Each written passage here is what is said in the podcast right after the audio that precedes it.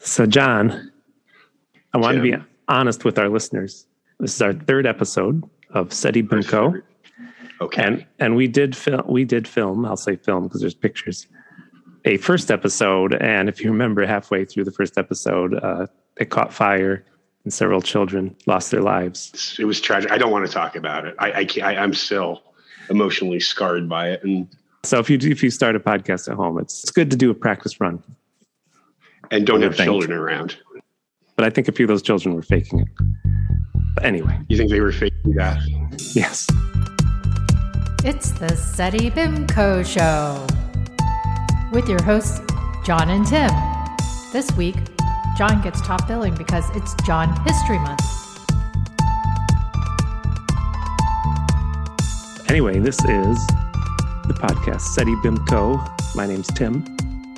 And I'm John. And it's a, it's a podcast where we look back at high school calamities. We're going to interview a few people starting next week. In fact, I'm very excited. And when we're not interviewing Yes. people, we're going to talk about some pop culture, usually albums and movies from our bygone era. And later this episode, we're going to talk about what, John? The movie you picked. We're gonna, yes, we're going to talk about Exorcist II the Heretic. Uh-huh. And if I may just interject here, Tim Sure. today texted me, laughing emoji. How can we describe this movie in one sentence? And I said I could describe it in one word, and that is why, as in, why was this film made? well, money. But we'll get to that.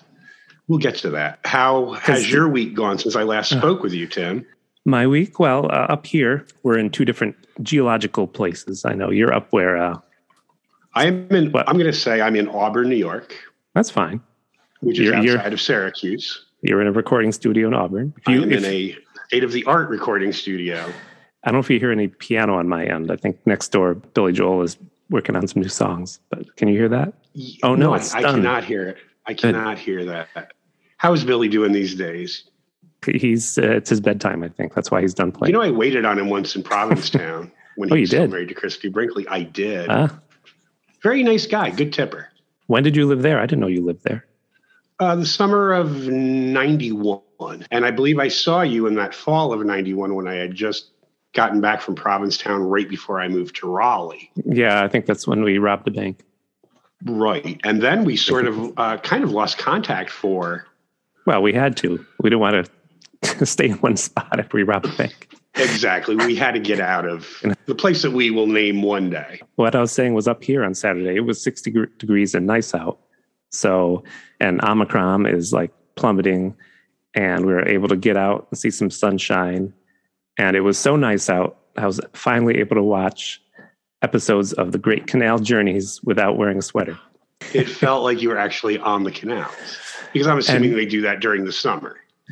And if you if it's if it's your first episode listening, I've been watching Great Canal Journeys with with Prunella Scales. Scales and her husband Tim West, who are actors. John, this is synchronicity. Guess where they went to travel the canals this week?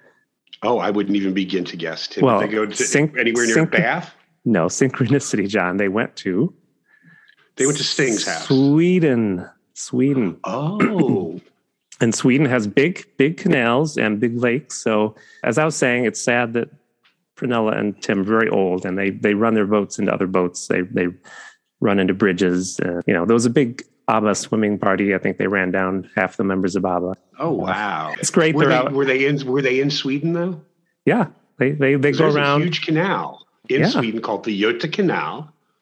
they they and rented I've a actually boat. traveled not the entire length of it, but small segments of it. Oh man, and I it would. basically goes from Göteborg to Stockholm, incorporating lakes and Mhm. natural waterways, and they connect, which is How- basically what a canal was meant for. It was meant to connect natural waterways with man-made waterways to make the trip, in this case for commerce, go more quickly. I would love to ride the canals. And as you can do see, that I, one day. We'll go to Sweden and ride the Göta Canal. I would. You can see I got a haircut. You did get a haircut. I am behind. I was saying how my only social life is going out and getting my haircut every three weeks, followed up with lunch and a couple of beers at the Have you gone out brew pub. the whole pandemic? Did you get your hair cut in public or did you No, like I had. I had my hair in a ponytail. Yeah, I went basically from March of 2020. I had I had an appointment to get my hair cut. Uh, it was either two or three days after the lockdown started. Okay. And that weekend, I was supposed to go down to Ithaca to go see Howard Jones. Remember the 80s musician? yeah. He did a Uh-huh. lot of synth music. Well, now he does those songs on the synthesizer, he does them acoustically. And I Really? was supposed to go to that that Saturday. Lockdown started that Tuesday. Remind me of one of his And- songs, just so I can remember. Howard Jones. Uh, I know he had a big. uh, uh, things can only get better. Ah, yes. Life in one day. No one ever is to blame. No one ever is Well, to blame. I don't remember that one, but I remember Howard Jones. Yes. I remember This is Howard your producer, Miss Lee. And forgive We my don't singing. have a budget for licensing music. You cannot be singing Howard Jones songs. And forgive my singing. Well, my wife has been cutting my hair the whole pandemic. That's what happened this weekend. She cut my hair. Well, it looks and she very said- becoming. She does a very good job, and she said the back of my head had two lumps, which uh, oh dear. No, not not to worry about. She just said my head is shaped funny, which you know that's grounds for divorce. Uh, is it really in New York State? I think you're right. and I, It's one of those old laws from like 1892, and they just never took it off the books. that's a law from like That and you can't. That and you can't park your horse outside a Superman. 1982. I could have her declared a witch for, for talking about my head that way. I do Those- have those- in the back of my head too. I think is that isn't that some, have something to do with the endocrine gland? I don't know. That's your extra brain chamber. If one gets too filled up with ABBA facts, the other brain chamber can be used to uh, protect yourself against predators. And you have two, and I only have one. Well, what Yes. does that tell you right there? Which reminds me, when you talked about ABBA, our, Mhm. pr- our producer, Miss Lee, she was reminding me that you talked about there was a fishery, a can, fish cannery in Sweden called ABBA. And I, I Mhm. asked you, did they have to sue each other? And you kind of glazed over that. And I was like, why was there a fish cannery named ABBA and then a band named ABBA? Was there any problems? and know, and listening back to that Don't uh, that first episode, I didn't. I didn't get to, I didn't finish my thought on that. I had so many thoughts going through my head. I was trying to get a lot of information out in a limited amount of time, knowing that we are, We're on fire. or we, we have a few time constraints. Children were So dying. is, a, there is a fish cannery called ABBA in Sweden, and ABBA were four very successful musicians in Scandinavia. And when they got together, they went by their four names. Well, that was a little long, trying to fit all that on a record label. I see. Yeah. So the record company asked the public, as part of a contest, to rename the band. Oh, all right. I got you. And so somebody came up with the name ABBA, which was the acronym of the first uh, letters of each name. They, oh, and everybody's like, that's a great idea. That's fantastic. And whoa, wait a second. We're going to have to talk to the fish cannery people. And the fish cannery people were fine with it. They just said, don't be like the Stones or the Who and, you know, be trashing Ah. hotel rooms and getting high and, and Yeah. Killing band Keep- members in swimming keep your pools. noses clean. Yes, getting murdered in swimming pools. Getting mur- of course they didn't have a drummer per se, so I guess they didn't have that. John, issue. it, it's a socialist, like borderline communist country, so it's it's fine. How was your week? Very uneventful. Well, did it stay 22 Wow. degrees up there? It's Oh, been in the single wow. digits for the last two days, but it's supposed to go back up to 50 by Thursday, which is the first day of my vacation. Basically, this week has Ah. been gearing up for going on my six day vacation. Well, I'm not going anywhere. I didn't want to make any plans. yeah, you didn't tell me. I don't know who's going to fill in for you. Oh, I'll I will still be here. I will still be here. I, I will from my from my cabana in uh, Cabo. I will be broadcasting live. Right. Yes, I will make that sacrifice for my art. I did have to explain to somebody today. Somebody was asking about favorite candy, and I said, "Well, of course, my favorite candy is the crack of all candies, the Reese's peanut butter cup." Okay. Oh, I mean, yeah. I just yes. think I think that's just the greatest candy. And somebody said, "Well, I don't really like chocolate and peanut butter together." Oh, my God. And I said, "Well, see, that was the selling point of the commercial in the '70s. Do Did you, you remember?" Did you slap you rem- no, I didn't slap him because I understand people don't like certain tastes. Um, but I said, you know, that was I think that was the point they were trying to get across in the commercials in the '70s. Because do you remember the Reese's peanut butter cup commercial in the '70s, Tim? Yeah. Oh, where yeah. it would be one person walking down the street with a candy bar and one person walking down the street with a jar of peanut butter Yeah, like yeah. you do I know. like you do, and they would collide. Well. and the chocolate would go into the jar of peanut butter, and the one person would say, "Hey, you got peanut butter on my chocolate," and the other person would say, "You got chocolate on my peanut butter," and then they both take a bite at the same Yes. time and discover Well, John, in the 70s, everybody was high. So they were just walking around with open jars of peanut butter. peanut butter. Well, I Or- do remember my mother sending me out, going, "You go out. It's a nice day. Play with Here's your a jar, of peanut, butter. so you don't have to come home for lunch." They had jars of everything. Go. There were Jars of Go. mayonnaise. Although I will say to this day, if you've ever been a poor college student, a starving actor, a starving artist, Oh, yeah. I always keep a, A jar of peanut peanut butter. and I always keep a couple cans of tuna, No, saltine mm-hmm. crackers, John. and you will never go hungry. But yes, everybody was high in the 70s. Walking down the street with the open jar of mayonnaise. Another guy's walking down the street with a hot dog. They run into each other. So you're at each other and go, hey, you got hot dog in my mayonnaise. Yes. You got mayonnaise on my, my hot dog. They're like, ah, this isn't so hot. No. Well, what kind of candy did they like? Did, did they tell you? Or did I miss that? I, you know what? After Did I- that, I, ki- I kind of I find myself I kind of tune out lately. I just sort of like, oh, I give my two cents worth, and then they stop talking about. Well, yeah. It's like I really don't care. Those people, you You're got not talking about me anymore. It's not about me anymore. I just tune out. if a person doesn't like chocolate and peanut butter, you have to cut those people out of your life. They're like uh, the barnacles on a boat. You have to cut off so that you can you can succeed. I don't The know. particles in my life. Yes. what is wrong with you? So we'll move on to this movie that John wanted to watch, which I admit I never saw. I was going to ask you if you've ever seen it. I think it was on TV when I was young, and and I actually thought this looks pretty terrible after 20 minutes. and it was edited and it's no better in the and you oh. were right. And as i was watching it again i oh. sort of thought why did i pick this movie? Because there is just first of all so much going on in it. Well, listen, there's so much going on in it. I will say it had a lot of pretty good special effects.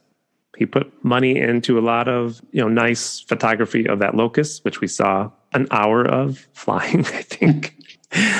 He did a lot of good special effects. was that a biblical reference? I Yeah. don't know Oh well, let's well you you give your one. Are you going to give your one sentence synopsis of this movie before we start talking? well i think we have to set up and we don't want to get too much into the original film Well, but you set it up a little. why bit. and this may this may this may answer the question of why this film was made and i am not going to say probably i am not going to say perhaps i can say with confidence that the exorcist is the greatest horror film ever made Probably, maybe no, there's no or probably tim there's no probably there's no perhaps it is the greatest this was so huge I know Rosemary's Baby. 160 Rosemary's Baby is, would be a close a good- second, yes. Mhm. Rosemary's Baby would be a close second. But when you add in those the special effects they used in the first movie, Mhm. even though it was a different director, right? the, the bed and the and getting pulled against the wall and slammed up against this, there was a lot more action in The Exorcist than there was Rosemary's Baby. Rosemary's Baby Oh, was yeah. an excellent film, excellent mm-hmm. film, fantastic story, based on a novel by Ira Levin. This is the original Exorcist was based on a novel by William Peter Blatty. Yes, because he fought The to have Exorcist in 1973. In 1973, made 165 million dollars. Do you know how many movie tickets you had to sell in Mhm. 1973 to make 165 million dollars? and it cost This like how- three dollars to go to the movies back then. yeah. sadly. So it was like, why did this? Well, they wanted to make some money, and they got an excellent cast for it. Richard Burton.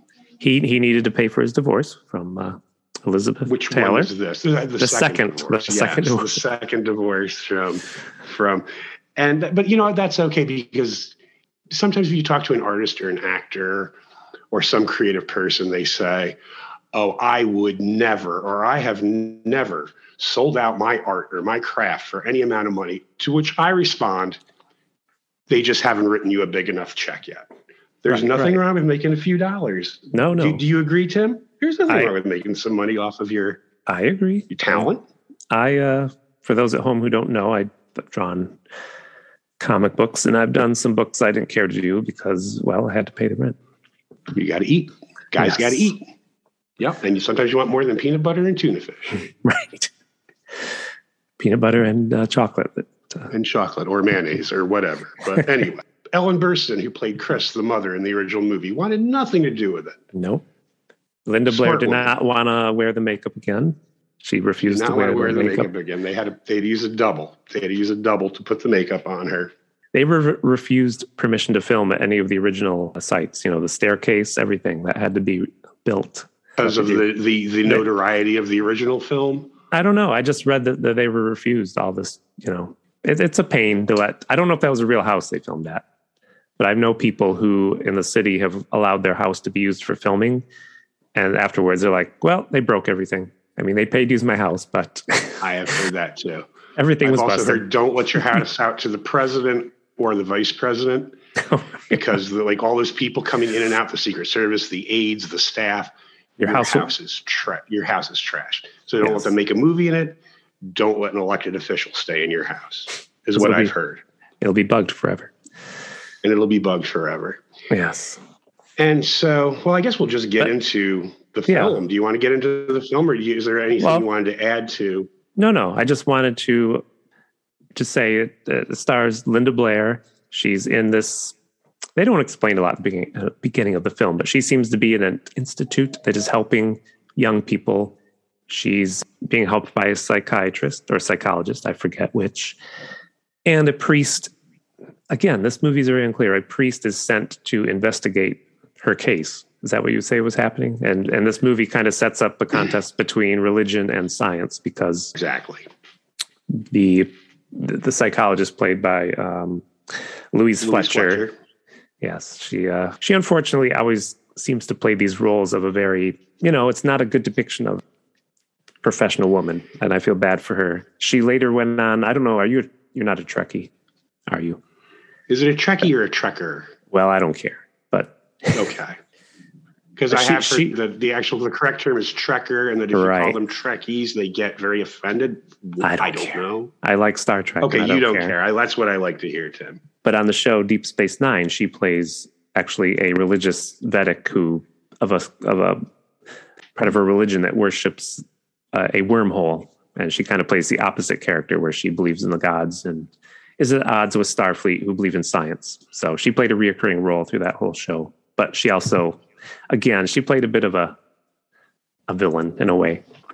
But anyway, Well, and, and just on Louise Fletcher, and not to spend too much time on her, but she, if anybody is trying to picture her face in their head, Louise Fletcher won the Academy Award for Best Actress playing Nurse Ratched Mhm. in One Flew Over the Cuckoo's Nest. right.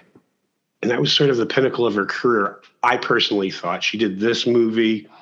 She did a film version of Flowers in the Attic, which was this trashy novel that came out in the late seventies. That every teenager made read. some very poor career choices. I feel.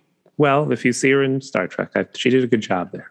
But Oh, I'm- sure she did. Oh, she's a wonderful actress. I'm not Mhm. saying anything about her acting ability. Her acting ability Right. has always been top form. She just picks lousy material, or somebody's picking lousy material Right. for her.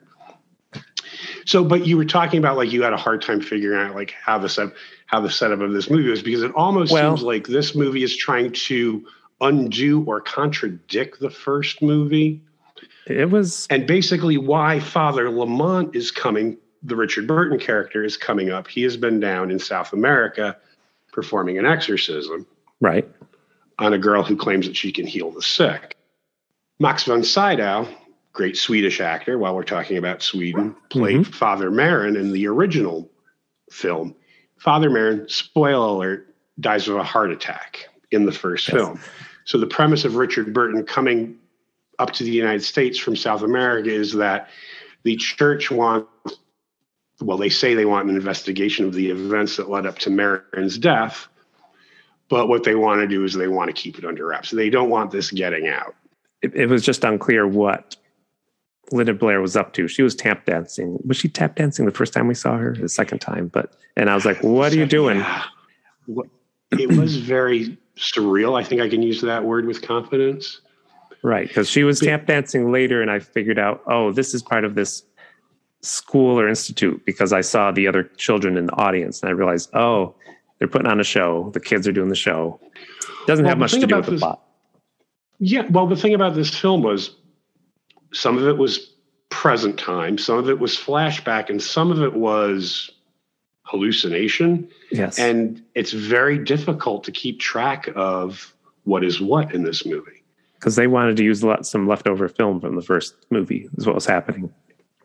And hence Max von Sydow being in the movie. Right. They have him in the credits, in the acting credits, but he's only in the one scene. Right. And that could have been, as you said, that could have been filmed in the first movie. hmm I think it was. Uh, maybe it was and um yeah and it was just really strange did you notice though they call it the exorcist too, but there is not an exorcism in the there's no Oh. exorcism in this movie well, the, the the woman at the beginning, and and where are they? Are they in Africa? The woman who gets set on fire. beginning they're in south america they go to South America. later Okay. Mhm. I think he was exercising her, but she burst into flames. Again, unclear. Well and see this is where i get confused about the movie because i got reading about it and Boorman wanted to have a more positive film Yes. than the original. Not I had a very hard. difficult time. So basically, what it was was this girl claims she could use her powers to heal the sick, but it was unclear. Did she get the powers from Satan, or did she have the powers Mhm. and then Satan tried to take control of her powers? I was unclear on that. Yes. It's like with um, Regan when she's in wait in the waiting room waiting to I guess she's waiting to talk to the doctor Louise Fletcher, uh, Dr. Tuskin, and she there's an autistic child who doesn't speak and who doesn't speak. That's Dana And Plato. start- it was I was going to oh you knew I was going to ask Dana Do you know Plato from little girl Diff'rent Strokes. different strokes. What you talking about, Willis?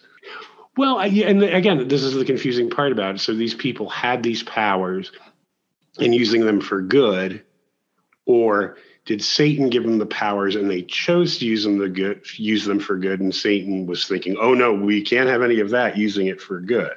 but they but this doctor created this this lamp type of lamp that doesn't work right it just flickers on and off and it needs a lampshade you know what i'm talking about and leather straps that go over your head The synchronizer, and because she doesn't want the priest talking to Regan, but the, it was just but they can exchange brain waves. but it was a lamp a lamp that, that blinked lights not not all the special effects were a, were a home run in this movie. We can we, no in in general they were very good.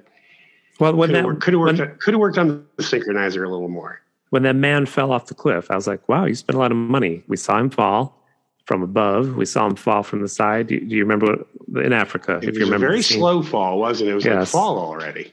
that led to something that was kind of pretty common back then when the priest, Richard Burton, a white man, as most of you know, he shows up where this African man fell. And they're like, Yeah, he fell. We can't find his body. We don't know. We climb these cliffs all the time. We can't find his body. And and and uh, Richard Burton's like, Okay, I'll climb down these cliffs.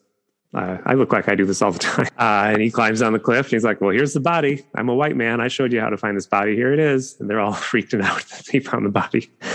it's easy to point Yeah. these things out that things age badly, but that was, there was a lot of that in this film where they went to find James Earl Jones and like he had the answers for them. Well, kind of. I still don't know what his answer was, but he was creating locusts with good wings to rub the wings of the bad locusts. But I'm getting ahead of myself. Well, no, you're not really getting ahead of yourself because this is sort of this is how this movie is. That you're bouncing back and forth. Uh, uh, Kokumo, is that how you pronounce the name? The, the character James Earl Jones played I as a believe young so. boy. He, he's healing powers, hmm but the locusts took him over. But I really like the, sh- Um, the shot where they were flying the plane with Ned Beatty. Again, another good effect.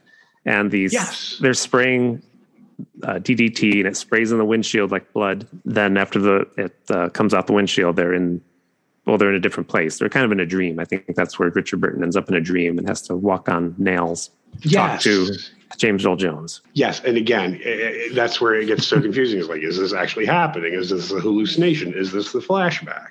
Well, that was a dream, but, but I don't know that how was he, a dream. Yeah, I don't know how he got to the, the professor's office. Who was he? I don't know what he was. A scientist who was working on the locust anyway.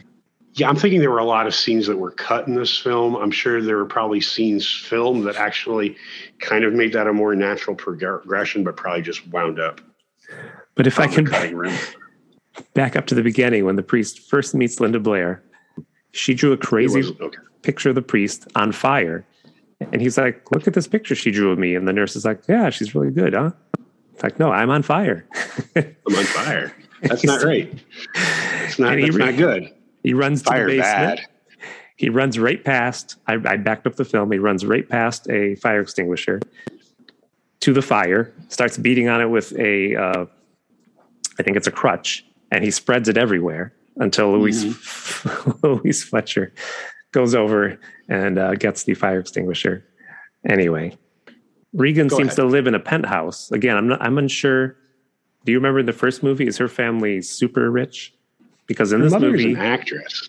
Okay, she lives in a very nice penthouse, which I read is actually the top of the Warner Brothers building because, again, they couldn't get permission to film where they wanted to, so they filmed on top of the Warner Brothers office because she lived. which was which was the studio that produced the Mhm. film. Yes. Yes. Mhm. because her balcony had big gaps where you could like walk off the edge of the building if you noticed, which she almost did. But uh, no balcony would look like that. No, no, no balcony you'd let a child on for sure. No. Well, hey, she's an adult. She, she must have been. She looked like an adult. 16, 16. Yeah. My, my, at 15, 16, I shouldn't, I, I, I wouldn't have been let on balconies. No, I, they didn't trust me yet. No. I would have done something. I would have done something crazy. Were you walking around with open cans of peanut butter on balconies? I was walking around with open cans of peanut butter and or mayonnaise, depending on what I had my hands on. You know, Ah. seeing somebody at the on on the street with a bar of chocolate falling off the, the balcony, landing on them, and then I said, "Hey, you got chocolate in my peanut butter." I forgot how bad this movie was, and I just Well- want to kind of back up here because I hadn't seen the original Exorcist until I was about 19 years old. Okay. I, I probably me too. Well, we were we were seven when this movie came out. There was no way they were going to take us to see No. the at least, at least my parents wouldn't have. I'm sure no, your parents wouldn't have, Tim. No. Although I'm no. sure there were some parents out there who did take their kids to. Well, well, listen, listen I, I started buying comic books in fifth grade, and I went to a rummage sale, and I found a comic called Son of Satan, published by Marvel. Believe it or not, there was a comic called Son of Satan. Back in those days, you had to get a script out every month for a book, and one of the scripts for Son of Satan, and the book is what what it sounds like. It's a man who's the son of Satan, and they basically took the script of The Exorcist and did it in that comic book. And I remember reading that, and it was a pretty good artist, Gene Colan, and he was he did the whole thing where the man was possessed by son of Satan's father, and he was tearing at his flesh on his face. And I remember being a bit creeped out by that as a fifth grader. So I kind of read The Exorcist in comic book form in fifth grade, and it freaked me out. And you're about to say something? I'm about to say something because I don't want to talk over you. That's fine. Tim, you said the son of Satan's father. Wouldn't Yeah. the son of Satan's father be Satan? Yeah, yeah. That's why I was. Okay, there. I just wanted to be clear on that. I thought that was obvious. It's like the father of the son of Godzilla. Son of be. Satan's father. Godzilla. I'm sorry. That's how my brain works. Yeah. I, I, I of course didn't see this till I was. It was probably on TV. I don't know how much they edited out of The Exorcist on TV. Probably a lot. I hadn't seen I hadn't seen this until I was and I saw it on VHS. And even though I could not go and see the movie, as we were saying before, because we were seven years old and our parents were actually responsible and wouldn't have taken us to a movie like The Exorcist, you were aware of The Exorcist. Yes. Whether it be a comic book about the son of Satan or a parody on Saturday Night Live. Yes. It was in the this is how big this film was that it was just in the collective consciousness. Uh, it was in pop culture. Even if you've never seen the movie, you know about The Exorcist. You know about the pea green soup vomit. You know about, and Yes. I'm guessing that that's why they said, "Well, we have to make a sequel." And it was a business decision, I'm sure. But again, back to my initial question: Why? Well, Just because you can doesn't mean you should. right. I agree. And they tried to make the ending this action chase scene, which it was like a train versus an airplane, and they did a nice, nice special effects with the airplane again in the in the sky. I'm saying it was like 10 second shot. They were in a, I forget who was on what. She was on a train with the priest who seemed to be possessed by the devil, maybe, and Louise Fletcher was in, in an airplane. They still arrived in Washington at that house about the same time, maybe a few minutes difference. They fought for the taxi. I was watching. I was like, people don't actually always fight for the taxi. There's usually someone there to line you up. In this movie, it was like a, almost a brawl to get the taxi. Poor taxi driver. I think he died getting to that house, and they He didn't. Give did. a, they didn't give a damn. Uh, Did did they show him dead? Did I look away? Because I was he did- watching. he did. I don't. Well, I don't know if they. No, he died. He was dead. okay, because I He was dead. Yeah, they, They he was not walking away from it, but they walked away no problem. well, somewhat. Well, other than one caught on. Again, another one caught on fire. They spent yeah a lot of money destroying that house, that set. None of the The neighbors noticed it. Yes, The locuses again. again, it could have been it could have been a different movie if they weren't so obsessed with recreating the first movie because they had to get back to that house, back to that bedroom, back to that bed. Why not just make a movie about that and don't even bother calling it Exorcist Two? Just like make an entirely different Yeah, movie. she could have had an army of possessed kids in that school. I think that would have been much more exciting. That that would have been it would have been a great film. They'd be teaching it in universities right now. Are you going to talk about your connection to exorcisms or not? Yes, I am. And you can And it, you can change the name. I'm just not going to mention the name. Okay. I, But John, which means I well, can't. me- which means I can't use the nickname that we came up with him Oh, as kids. is that lit- litigious to use It the could nickname? be. It could be, and I'm going to say it right now, Tim. I'm going to give you a little bit of a space here, so it'll be easier to edit out. His name was Father.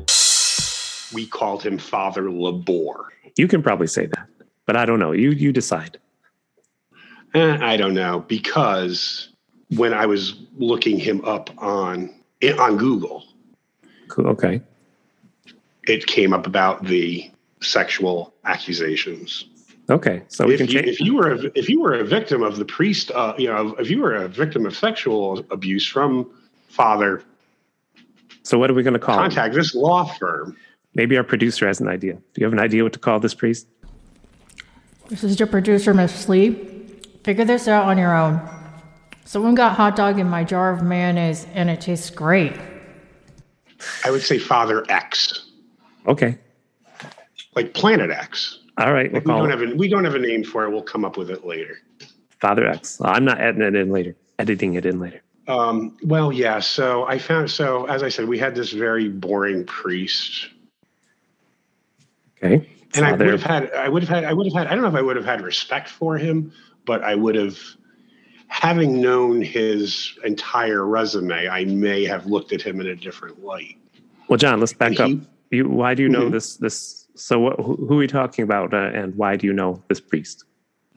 Okay, we're talking about a priest who was at You don't have to name the school, but you. a local a local Catholic church. Uh, I had a great aunt from Park Slope. She came from a very wealthy family in Park Slope, and she went to this church. So when I would go visit her, I would have to go to mass with her on Sunday. And this priest was the pastor, the, the head priest of of this particular church. But that was not his full resume. His he was also the not just any, but the lead exorcist for the Archdiocese of New York. Okay. I didn't even know there was such a thing. I didn't either. I'm I fascinated. did not know either. I did not know either. Well, fasten your seatbelts. Fast forward to about 1991, and I don't recall seeing this, but it was on 20/20. They actually filmed an exorcism that he performed in a mm-hmm. Was it live? was it a psychiatric hospital in in Louisiana? this will be a sad story, I'm sure. Well, I'm not going to get into that, but anyway, they they filmed him doing the exorcism with the total blessing of the archdiocese. I said, "Sure, yeah, go ahead," because you know I'm sure 20/20 ABC paid a pretty good chunk of change. They'll they'll they'll treat it with respect. Yes. well, there was a lot of backlash on it, and I personally feel rightfully so. That Yeah. was not. I don't think that was the most appropriate thing to film. I. I You would- call into que- I would call into question the ethics of the archdiocese. I would call Right. into the I would call into question the ethics of ABC News to actually air Yeah. this. Again, the old adage: just because you can doesn't mean you should. He walked in there with an open jar of peanut butter, and With an uh, open jar of peanut she- butter, She had The little girl they were performing it, the men had a bar of chocolate. yes. I'm trying to stick these jokes And- in here. Yes, and then yes, because we need more jokes in this. So yeah, so he was the lead exorcist for. I will talk about though. You know how we're talking about these embarrassing moments from Oh. being raised. I'll remind you that, but but he was your was he your teacher? I mean, you met him. He was a religion teacher. This is what I'm getting to. Okay, He was Awesome. a religion teacher at the Catholic high school. I went for my freshman year, the year before I moved to our little Yeah. town, okay. and met you the next year in sophomore year. All right. So I interrupted you. Sorry. So we we were coming out of we were we were in the locker room and we were getting change out of our gym clothes back into our school uniforms to go to our next class. And there was always it was always a rush to get changed and he comes barging into the locker room. The religion teacher, why the religion teacher is doing this, I Mhm. have no clue. And yells at the top of his lungs, You all smell like cattle you all better take showers before you get out of this locker room. You are not going back into the school smelling like a bunch of cattle. And he stood there and watched us all shower. Yikes. Was Which there? at the time I thought was was very creepy. Yeah. Hey, why is the religion teacher hmm monitoring showers in the locker room and watching a shower room full of 15, 16, and 17 year old boys showered? Oh. and then you know going through and googling him and you know finding this piece that abc news did and then going down three items and oh yeah by the way if you were a victim of sexual abuse from father contact Yes. this law firm which is why i'm not mentioning his name because i don't I know. he is no longer with us he is long gone Oh, okay. so I, Um, you don't have to worry. In Af- maybe, maybe in Africa, uh, fighting locusts. I don't know. I thought you meant he died. no, that's what I mean. He's Yes. he's no longer with us. So I don't think you have to worry. But I don't have to worry anything about anything. I know, but unless his I children also are don't there. want to publicize No. unless his unless his children are out there. Oh my gosh, his secret life. Now, now we're now we're just writing a lifetime movie.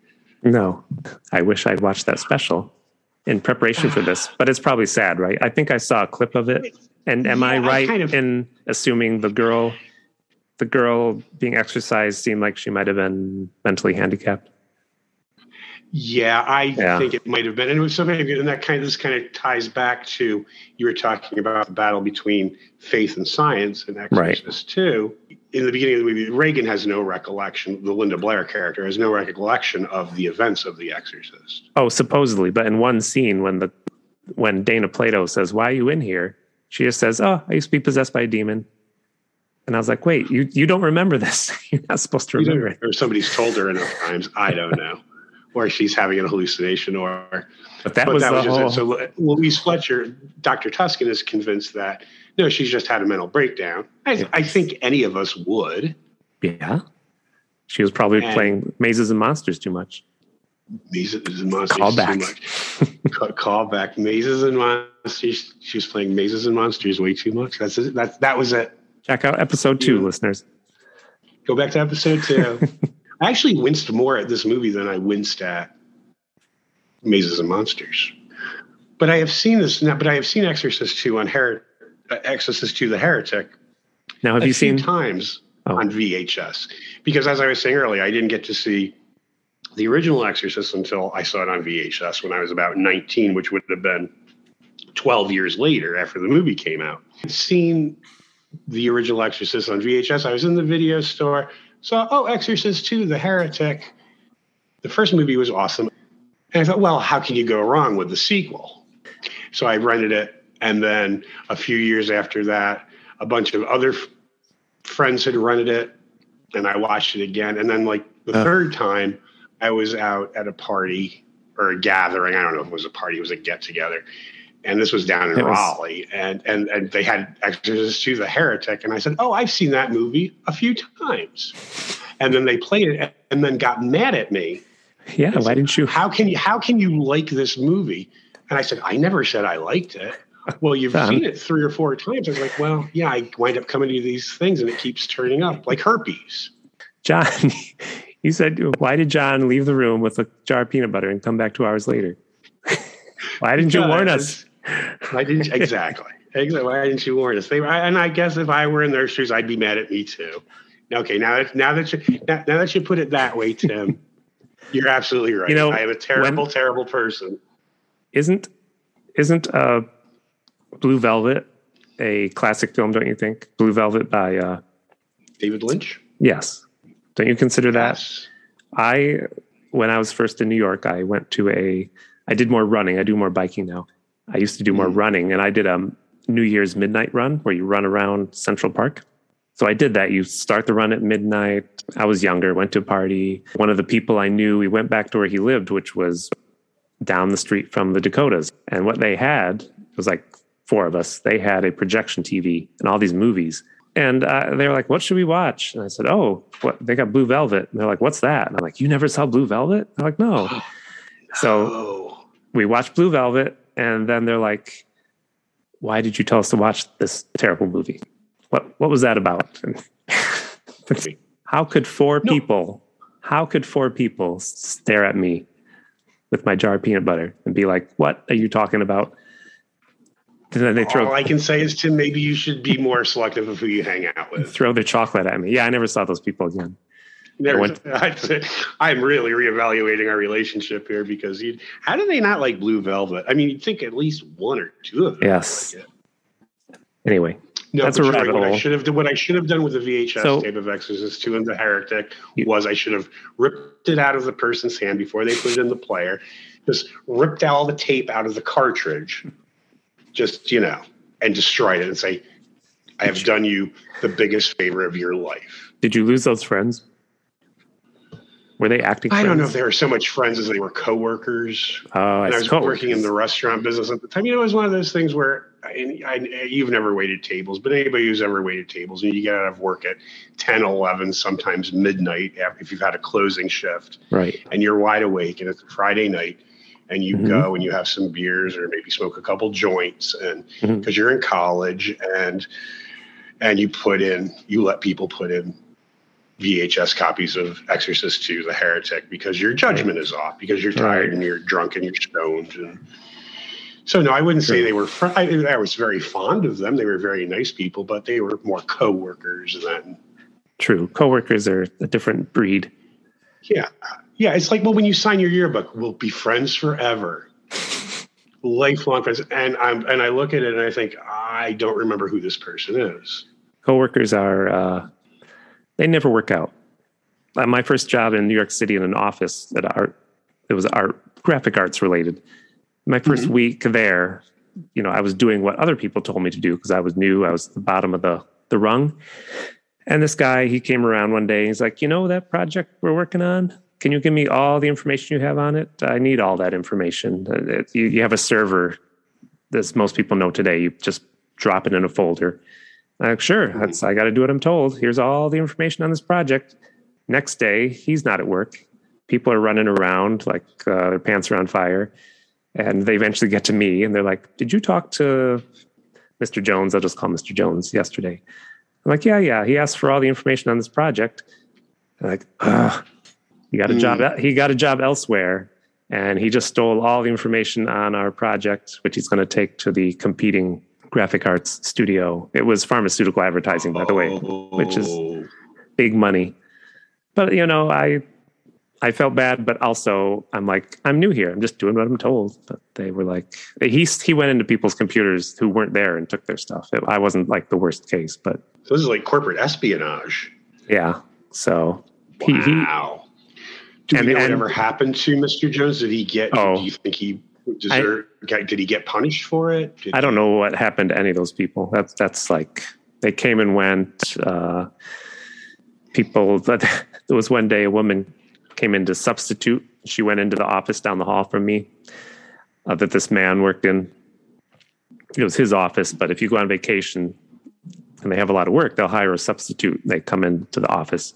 And she eventually came out of the office. I heard her talk to the IT man. She's like, can you help me? I keep trying to open up work files, but all I'm getting is porn.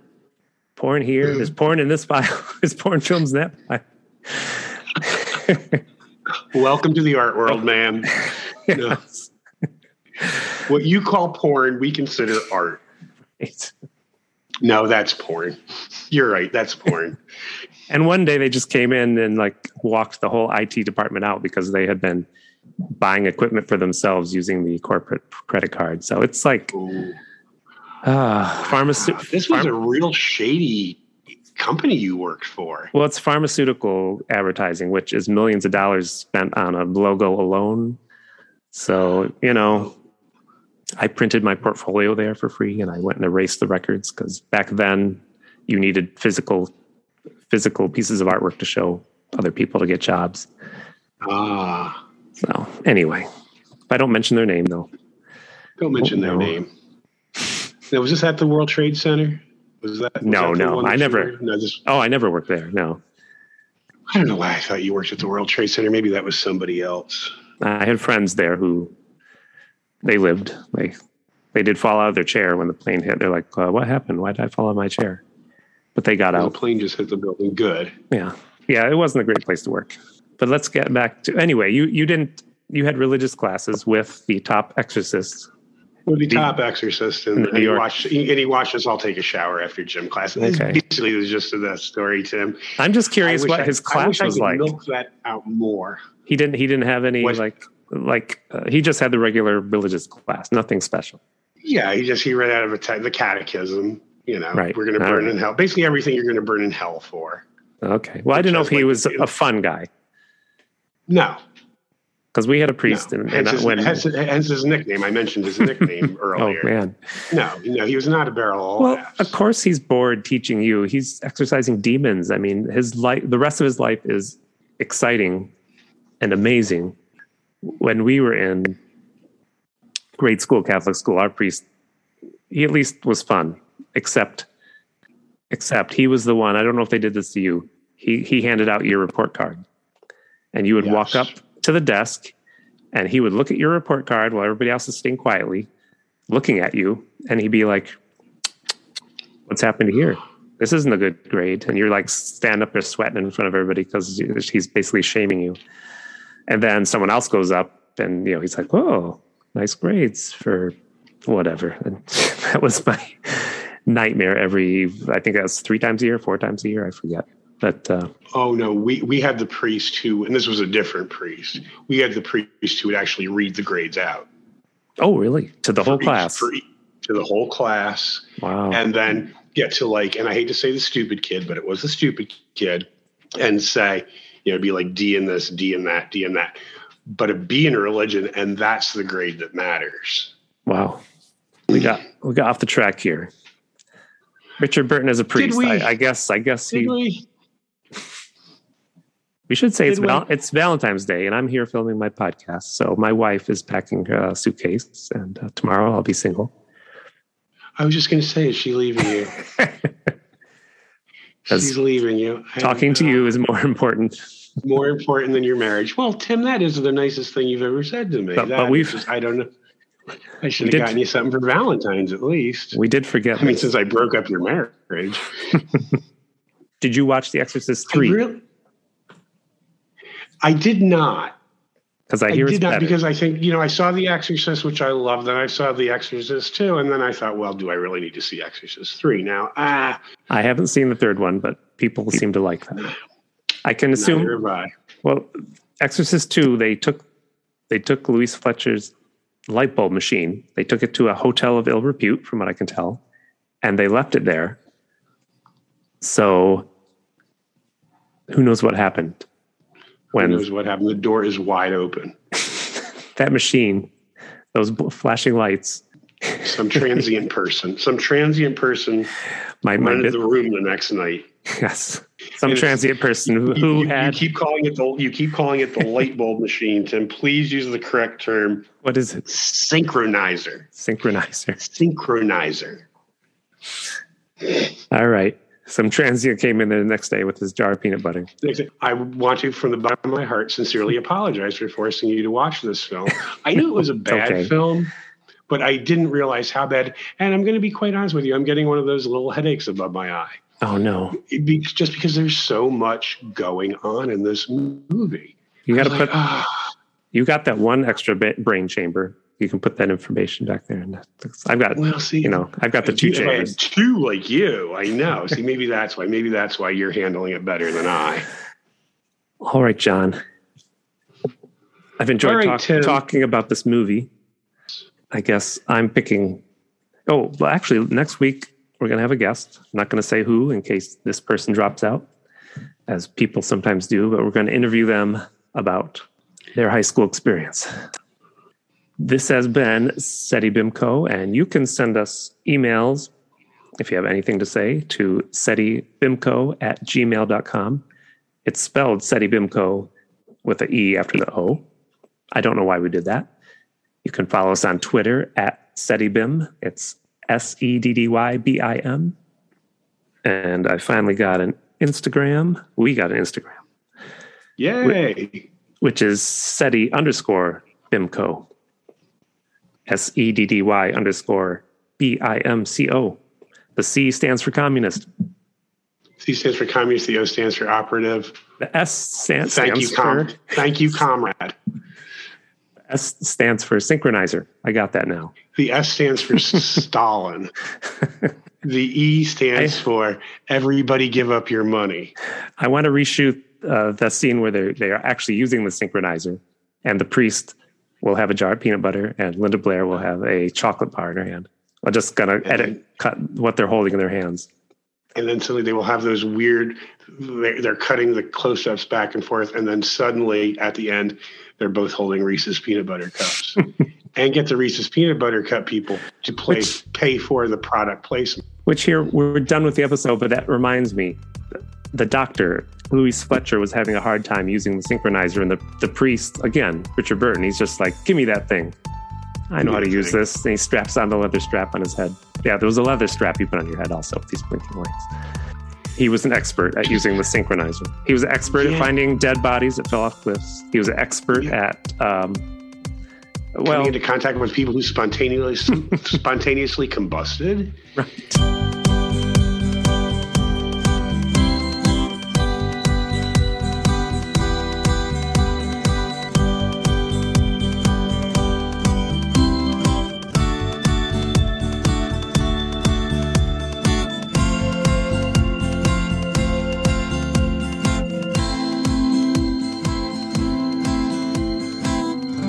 Seddy Bimco is a podcast by Tim Hamilton and John Kelly, produced by Miss Lee, music by Tim Hamilton. This has been a Pity Party Line production. Party line, it's a party line.